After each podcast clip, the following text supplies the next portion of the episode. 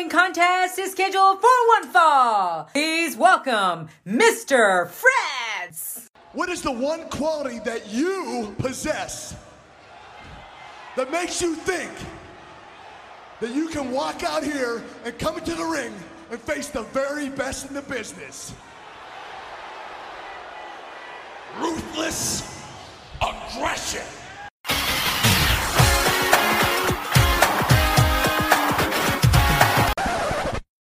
Yo, it's my life, my time, my rights, my rhymes, my grind, my struggle, hustle, sweat in my blood too. A predator smells fear, I smell a lot. My competitors fled cause they I was hot. I want it all, excess, the sex, and much success. Stress I want it all, no less. So come on. What is going on, peeps, and welcome to episode 107 of the Fretzlemania podcast, Cage Free Beast Eggs. I am Mr. Fretz, and thank you for joining me on this ruthless ride through SmackDown in 2003. It's been quite a year, and it is just getting underway. Today, I'm reviewing SmackDown from March 6, 2003, in Bridgeport, Connecticut. But first, the other shows going on during said week in the world of wrestling. Monday Night Raw from March 3rd in the Nassau Coliseum in Uniondale, New York, had Christian defeating Jeff Hardy. Keith Morley defeating Spike Dudley in a if Spike wins, he is no longer the Dudley Boys are no longer suspended match, so the Dudley Boys are still suspended for now. Jacqueline and Trish Stratus defeated Jazz in Victoria, accompanied by Steven Richards. Chris Jericho, with his running buddy Christian, defeated Test with his then girlfriend Stacy Keibler. Booker T defeated Scott Steiner in the main event of Nitro in 2001. I mean, the penultimate main event in Raw 2003. And the main event saw the team of Kane and Rob Van Dam defeating Al Snow and Tommy Dreamer in a hardcore tag team match. EC dub, EC dub. I don't know why this was booked. This was probably something that Eric Bischoff was cooking up for reasons that I am not even going to look into. NWA TNA pay per view number 34 from the Fairgrounds Coliseum in Nashville, Tennessee, drawing approximately 1,300 people, according to ProWrestlingHistory.com. The Harris twins defeated Brad Hunter and BAD in a tag team match. Elix Skipper pinned JC Ice. Wolfie D is conspicuous by his absence here. Shout out to PG 13. AJ Styles pinned David Young, and these were the alleged dark matches of the show. AJ Styles in a dark match? But man, look at the rest of the show. We had Jerry Lynn pinning Super Crazy in an ECW reunion kind of match. Like, those guys tore the house down at ECW. Like, underrated stuff right here. Brian Lee and Slash from the Disciples of the New Church defeated the Naturals, Chase Stevens and Cassidy O'Reilly. Or-A Estrada pinned Disgraceland. I didn't even bother looking into who that is. The X Division champion Kid Cash pinned the Amazing Red in which was a that was a barn burner of a match. Like I think I was watching a lot of the weekly pay-per-views at this time and man, like these two are two underrated workers. The team of oh, oh boy, Glenn Gilberti and above average Mike Sanders beat America's Most Wanted. Boo. And in the main event, th- this is a weird one that I remember vaguely. Raven pinned the Sandman in a Clockwork Orange House of Fun match with Kevin Sullivan, the Taskmaster himself, being the guest referee in this match. Man, imagine Raven in the Dungeon of Doom. No, no, no. I'm taking that image out of my head. This was a very ECW heavy episode of TNA because, well, ECW wasn't in business, WCW wasn't in business, and a lot of these extras and a lot of these workers that didn't sign with the WWE had to go places. I mean, Mike Sanders was in developmental for a brief spell, and that's about it. And now, finally, RA Era Podcast's favorite show, Velocity. On March the 8th, 2003, Billy Kidman beat Shannon Moore. Bill the Bully DeMott defeated former ROH champion the late Xavier. I believe Xavier was the was he the first X Division champion? Second? No, I think he beat Low or Styles. Yeah, w- one of those. But yeah, the Bully Bill beat Xavier. Nidia beat Dawn Marie, and in the main event of Velocity, of course, it's Funaki jobbing out to Nunzio. Now, on to SmackDown. It is Bridgeport, Connecticut. It is March 6, 2003. We are wasting no time right after the beautiful people hit. Da da da da. We get a number one contenders match for the Cruiserweight Championship at WrestleMania between Rey Mysterio, Yoshihiro Tajiri, and Jamie Noble, who I put down here as J Rock for some reasons. Shout out to Trailer Park Boys. Yes, and this is a full circle moment here. Nate, take a shot. Rey Mysterio, 20 years ago, contending for the Cruiserweight title, and just last week on SmackDown, is announced as the first inductee in the 2023 WWE Hall of Fame. Yeah, Dominic is so gonna sabotage that speech, and then Rey's finally going to accept that match at, at the ceremony. Hall of Fame takes place after SmackDown on WrestleMania weekend, so some of us are going to be up very, very late that night. Not me. I work mornings. And as I'm reviewing this match, I am enjoying a nice hot blueberry matcha tea. Oh man, get get some of that matcha, India. It's very good for you and it's tasty. And this is your Fretz please hydrate moment of the night.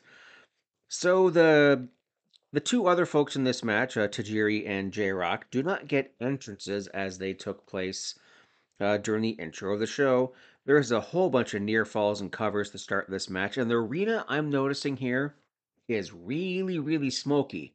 Nope, Van Dam isn't out there uh, hotboxing the crowd, but uh, it is the remnants of all the pyro that went off. And just last year, I went to my first live wrestling show since uh, since 03, and there was a lot of pyro, not a lot of smoke going on. I remember I felt the heat from Luchasaurus's fire pyro. I can only imagine how the wrestlers felt. They must have been dripping like a Christmas ham.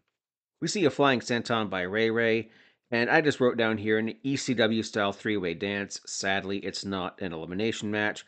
Rey with a nice springboard, Tajiri with that handspring elbow. Jamie Noble locks in the Fujiwara armbar on Tajiri, and because Tajiri is Japanese, it is not very effective. There is a Tower of Doom spot, which I don't think I have seen up until this point reviewing uh, retro wrestling. There's that, you know the the superplex, the power bomb, and all that by the three guys. It was a very good, excuse me, looking spot. A whole bunch more near falls, a whole bunch more hop spot hope spots or a, tan- a tarantula by Tajiri, a buzzsaw kick, but Rey makes the save. A 619 to Noble. Tajiri covers. Rey drops the dime, and then we see a suplex reversal into a roll up on Tajiri by Rey Mysterio, and Rey is the number one contender to V1 at WrestleMania 19. After the break, we have Los Guerreros going up against the full blooded Italians, Chuck Palumbo and Johnny the Bull Stamboli. And we hear a prototype, an early version of what would become Eddie Guerrero's theme up until his passing, the uh the light cheat and steal theme that is just I mean, it's iconic. It's it's it's so damn good. And there's a little bit in the intro is if you're not cheating, you're not trying. You know, you lie, you cheat, you steal. Just oh, so good. I, I didn't like the Guerreros at this point in time, and I'm looking at looking back at it and wanting to smack my 19 year old self in the face for being so stupid. They're they're they're they're, they're acting like heels. That's the joke. Man, I was such a mark.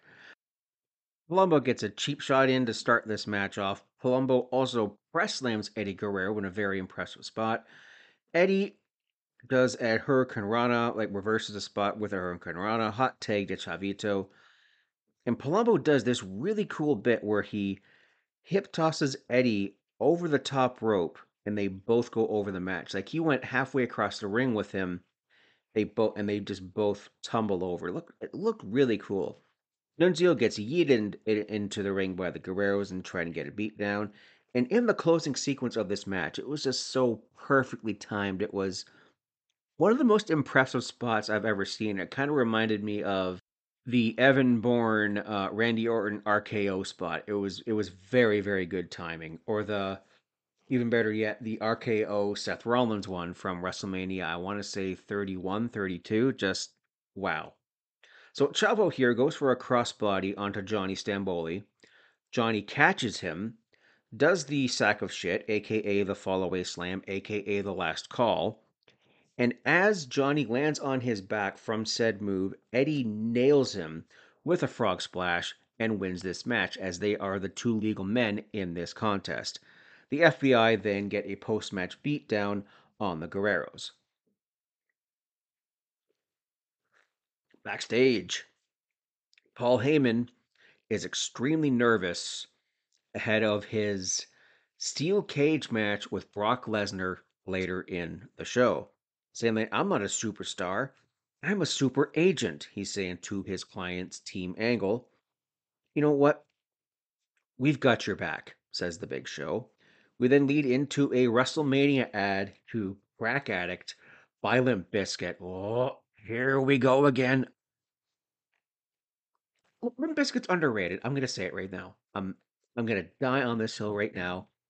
Yes, Limp Bizkit is very much a band of its time, but I mean underrated. We all listen to it. We all love My Way, mostly because it is the theme song to the greatest WrestleMania of all time. But come on, how many of us had Chocolate Starfish? How many of us had Three Dollar Bill, y'all? And rearranged. I think that's the name of the the one with Nookie. And then the one that this band, this song was on. Eh, I mean that kind of genre of of rap rock was starting to kind of die off.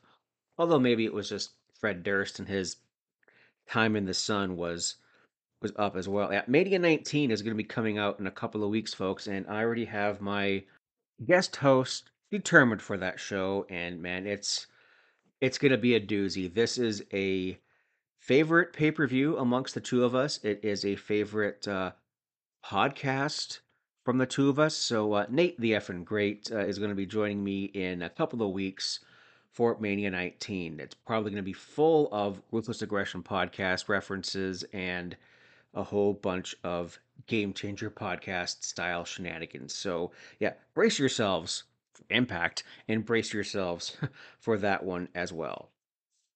So backstage, Stephanie is uh, going to add a stipulation to this cage match know, because Kurt is coming into her dressing room, hitting on her, unbuttoning her blouse. Stephanie, she's playing along. She's playing the head games. I mean, she's just as toxic as Kurt is at this point in time right here. Completely cockblocks him and sees right through his charade. Okay, I'll give her credit for that.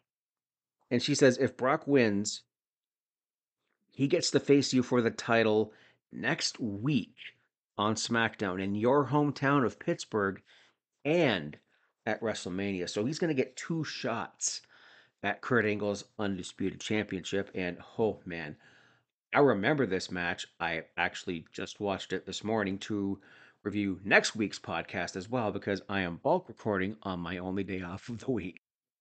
Our next match is Matt Hardy, version 1, versus Billy Kidman for the Cruiserweight title in a rematch from No Way Out. This week's Matt Facts are Matt enjoys looking at pictures in Playboy. I mean, quote Mr. YLP, I am just a man. I am merely just a man. And Matt considers himself a sex symbol. Have you seen who he's dated and who he's married to now? Again, I am just a man. so Matt goes for a quick, cheap win here on Billy. That's nope. A BK bomber results in a two count. The Stratusfaction, the Tornado Bulldog by Billy Kidman, also results in nothing. The Shooting Star Press, Billy Kidman goes for here, but Moore drags V1 to the outside of the ring. We break out into a schmoz, a distraction, a knock into Shannon Moore, twist of fate, and still your cruiserweight champion leading into WrestleMania.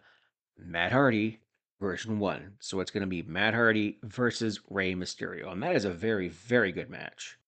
Also, because I started watching WrestleMania 19 this morning to, just to get ahead of the curve. We then see a Brock Lesnar Paul Heyman flashback dating back to SummerSlam 02 when Heyman was the client of the Beast, where Brock Lesnar demolished The Rock to become the undisputed champion, and I believe at the time the youngest WWE champion in history. Tori then is talking about her Playboy photo shoot, blah, blah, blah, something, something, something boobs. Josh Mathews interviews Nidia, saying that she's jealous and that she tried to get into the Playboy Mansion, tried to trespass, and then they show a vignette of this very same thing happening, and the security guard calls her Nadine. No, it's Nidia. Uh, and she wants to tell Hefner to, oh boy, to watch Girls Gone Wild this Thursday on pay per view. Yikes. Again, OSW Review watched and reviewed this for us so we don't have to. And so I don't have to. I haven't watched that episode of OSW. Even Jay Hunter at the start is like, "Yeah, you can sit this one out, lads. No, just just don't." And then Nidia challenges Tori to a body challenge, whatever that is, and seemingly shows Josh her boobs. Bastard.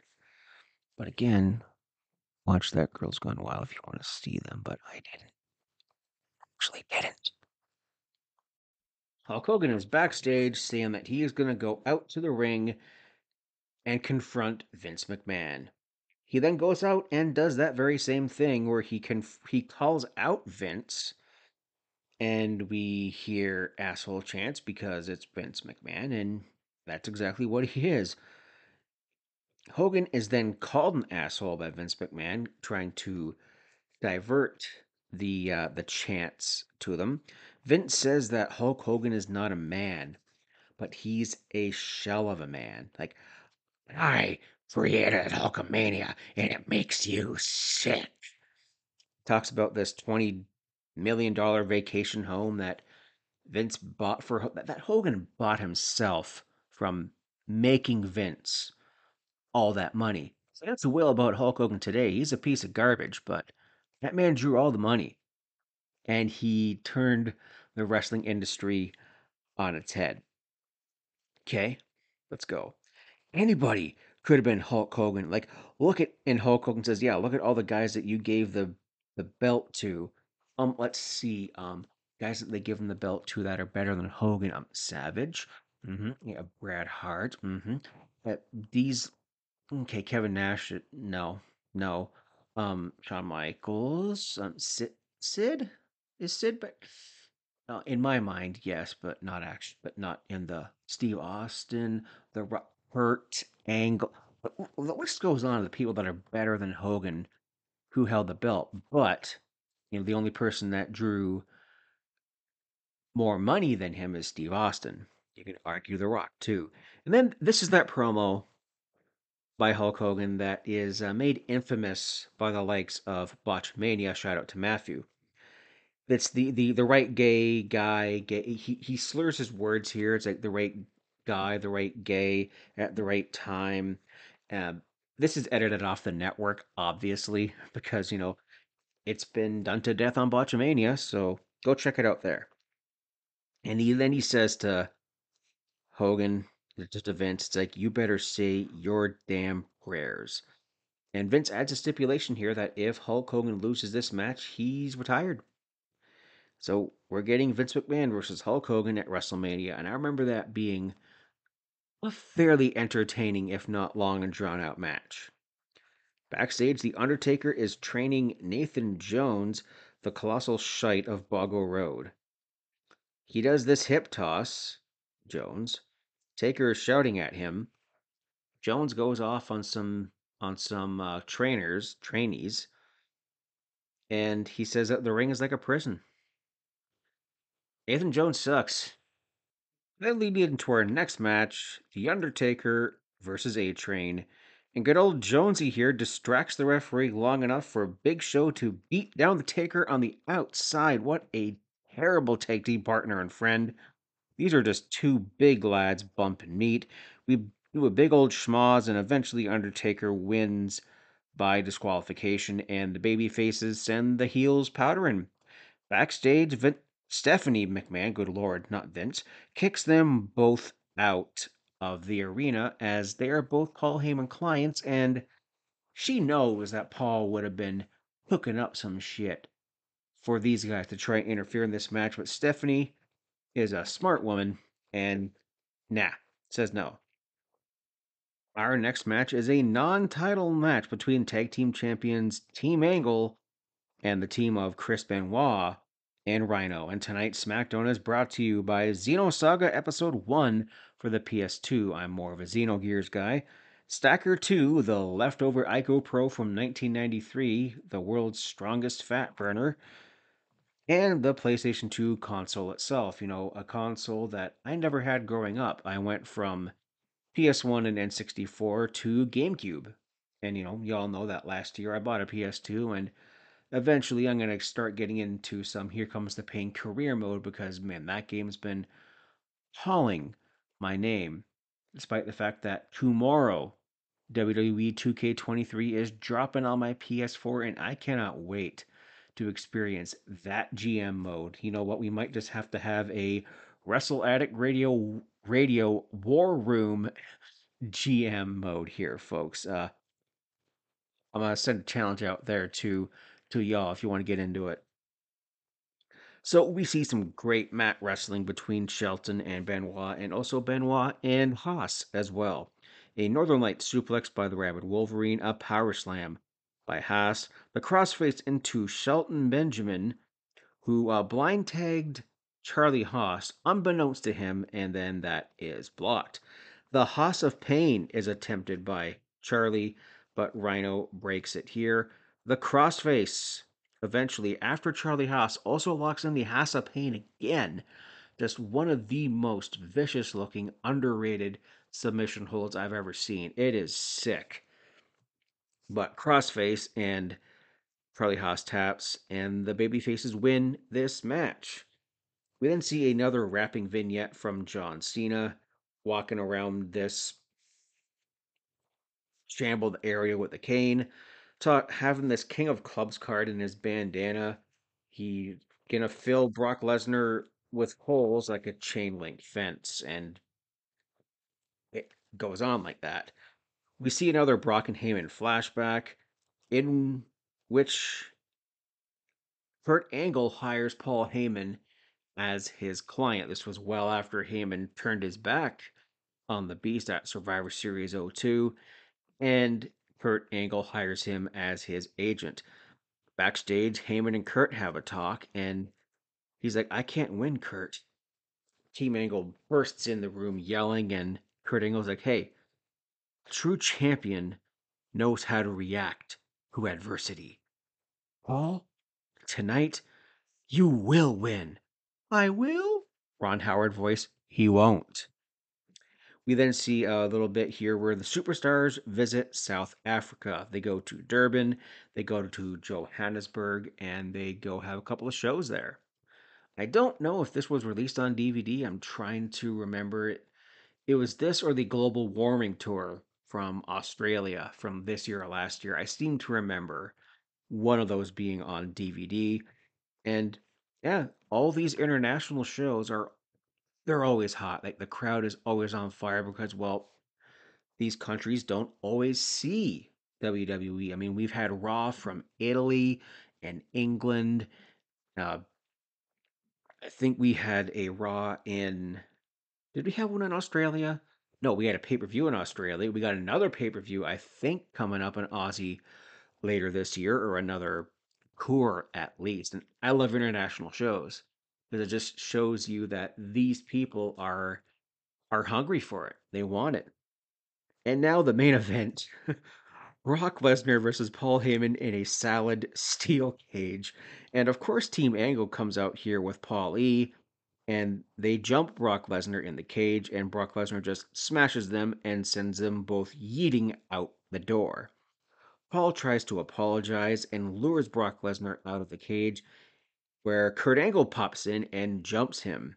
And Taz says, If you don't believe in God now, start. Paul Heyman is sent into the ring. The F5 is denied as Kurt Angle takes out Brock's knee. He kicks his leg out of his leg. Angle slam, ankle lock, and Brock drags Paul Heyman, who is trying to escape, while Kurt, while he is also dragging Kurt Angle or something like that. It was a really, really weird looking, funny, unintentionally funny looking spot. Or was it um no, Kurt Angle had the ankle lock on Brock, and Paul Lee was trying to escape, and Brock was dragging him while this thing was going on. Now, while the uh was it oh, sorry, while Kurt Angle and Brock are fighting, Paul Heyman is climbing the steel cage. Eventually, what goes up must come down. He comes down, but Brock doesn't like super F5 him like he did to Austin Theory because that would have killed Paul Heyman. Uh, Kurt Angle is sent packing, and finally, finally, Paul Heyman gets F5'd. Brock Lesnar fulfills one of his promises, I think two, one of his, a couple of his New Year's resolutions that we heard earlier in the year. And Paul Heyman wins. So next week on SmackDown, which I'm probably going to start recording just after I finish this one, we get Kurt Angle versus Brock for the title in Pittsburgh, a couple of weeks ahead of WrestleMania. Now, there's a little bit of rumor and innuendo about why this match was fast tracked or if this was just something to pop a rating. Who knows? I mean, I've listened to some interviews with Kurt, I've listened to Pritchard talk about it. I think they both allude to something along the lines of Kurt Angle's neck being so bad that he he maybe he couldn't or maybe he could power out, but you know what? Who knows? I'm just going to leave that on to next week's podcast and man, it's good. We are on the road to WrestleMania 19 and also in the year 2023 we're on the road to WrestleMania 39 and you know what? I think the card looks really good. Some matches like Brock versus Omos I'm still raising an eyebrow at, but you know what? Uh, Brock didn't want to work with Bray, allegedly, and Omos, they were like, "How about Omos?" And he's like, "Yeah." So I'm intrigued. You know, we got one inductee into the Hall of Fame. I'm anticipating hearing some more. The week of WrestleMania, I am going to have a big ass uh, preview show. I might see if I can bring on a guest or someone like that. And it's, yeah, we're gearing up for some really, really good stuff in the next little while post WrestleMania, I'm going to be doing a different retro show with another guest, something you're just going to have to wait and see who and what that is. It is not something in the timeline, it is something way before the Ruthless Aggression era. I think it's even in the New Gen era. It might even be from a different company. You're just going to have to wait and see. So, folks, thank you very much for listening to this episode of the Fretzlemania podcast on Wrestle Addict Radio, the cure for the common wrestling podcast. You can find me across all social media platforms at Fretzlemania. That's F R E T Z L E Mania. Of course, this is on Wrestle Addict Radio. Listen to the rest of us in the war realm every Tuesday we got Brace for Impact with my good brother Nate, the effing great, going through uh, Impact Wrestling. He just finished up his his uh, season, I guess his year of 2007, I want to say. I think it is. And we're getting into some territory where I am not familiar with TNA at all. So I'm going to have to get caught up in uh, Nate's catalog because I'm far, far behind. Uh, every Wednesday night at 8 p.m. Eastern Standard Time, tune into the Kings of the Rings podcast, streaming live everywhere from YouTube and Twitch, uh, Twitter Live, a bit of Facebook. You know, look it up. It's out there. Yes, again, it's during Dynamite, but do what I do. Watch two screens. I mean, come on. It's not that hard. King, Ricky Rose, and Willie T in their Friends of the Show era. They've had uh, guests on a couple of times. Uh, Ricky, anytime you want me on, just give me a shout out. I'll I'll make another return and kick off your weekend in proper YLP fashion with Mr. YLP's Young Lions perspective. Zach is kicking off your weekend with your news of the week, with some reviews here and there, and you know, it's a good time. So, folks, thank you very much again. And until next time, keep your stick on the ice.